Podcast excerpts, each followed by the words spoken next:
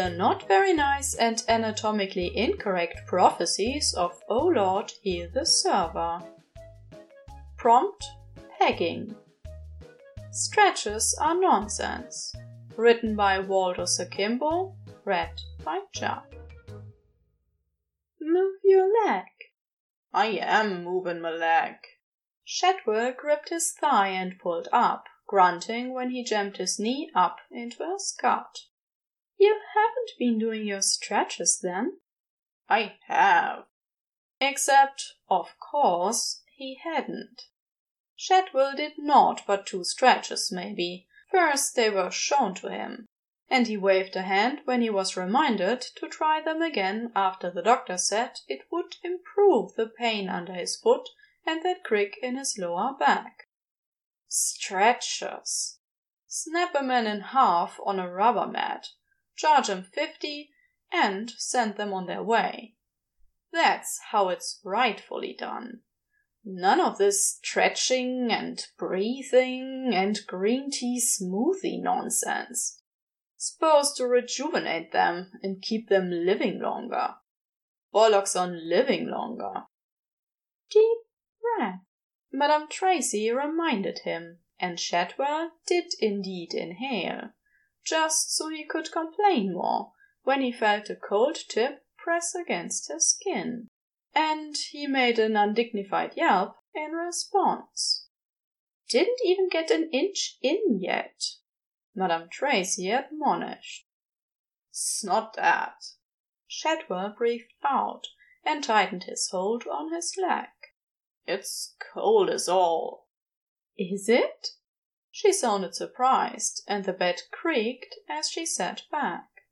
Then it bounced a little, and she squeaked with surprise. Oh, so it is, she said, and laughed. He did so much like her laugh. It was caramel sweet, it was, and made him warm all over. Don't laugh, you Jezebel. Cause habits die hard, and he may laugh something and say another every single day for the rest of his bollocks longer living long life. Oh, hush! There was another squelch from the bottle on the bedding, and Shadwell took that as cue enough to sit up and see what she was up to. Slow going, as always, as he didn't bloody stretch. But just as he got up and felt something wonderful pop in the middle of his back, he felt her slim hands skate up his side and give it a pat. Go on and do us a chance pose, she said, her voice soft and breathy, tempting as a crumpet. Is that the one where you hug your knees? he asked, discouraged at the thought.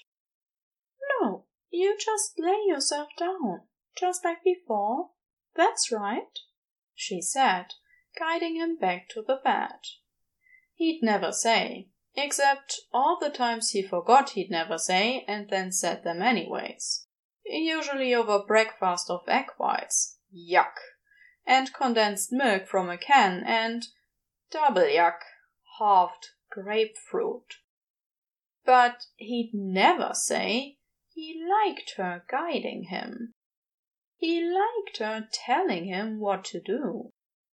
He may be sergeant, unofficially retired, and he may have been barking orders to exactly no one for decades, but it was nice having someone know where he should be, and guide him along with the gentle yet experienced hand of someone who had seen it all and didn't give much shit about it neither, except the parts she liked, which were a lot.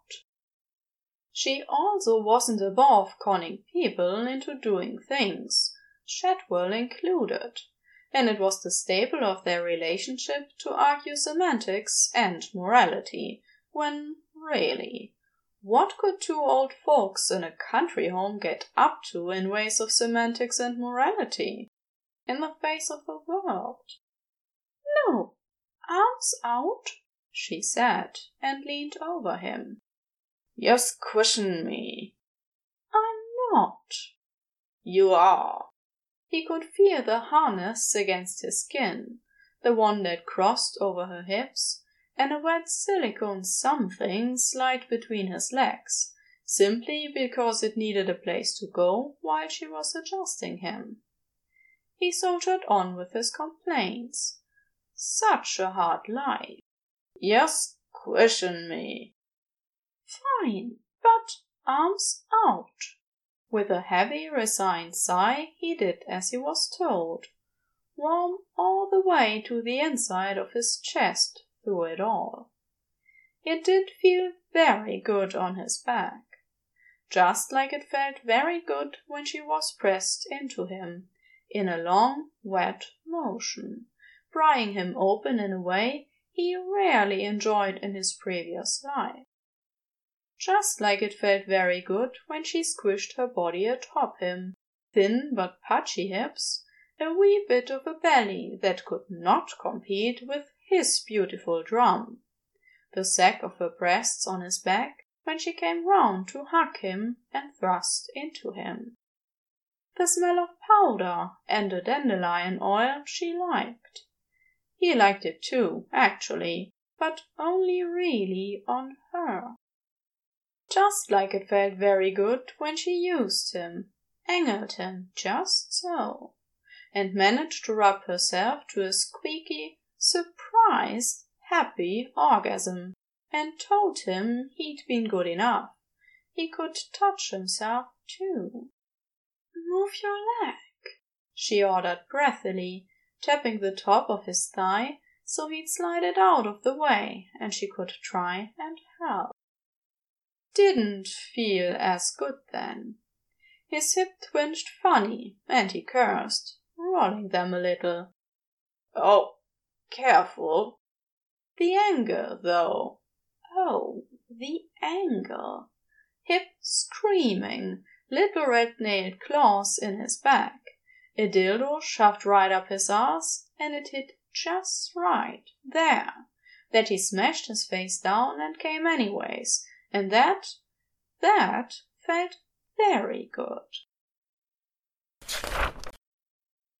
You really should do your stretches, Tracy said, adjusting an ice pack under his naked hips an hour or so later.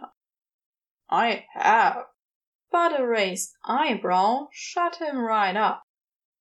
Maybe, maybe just a little one for a start. The end.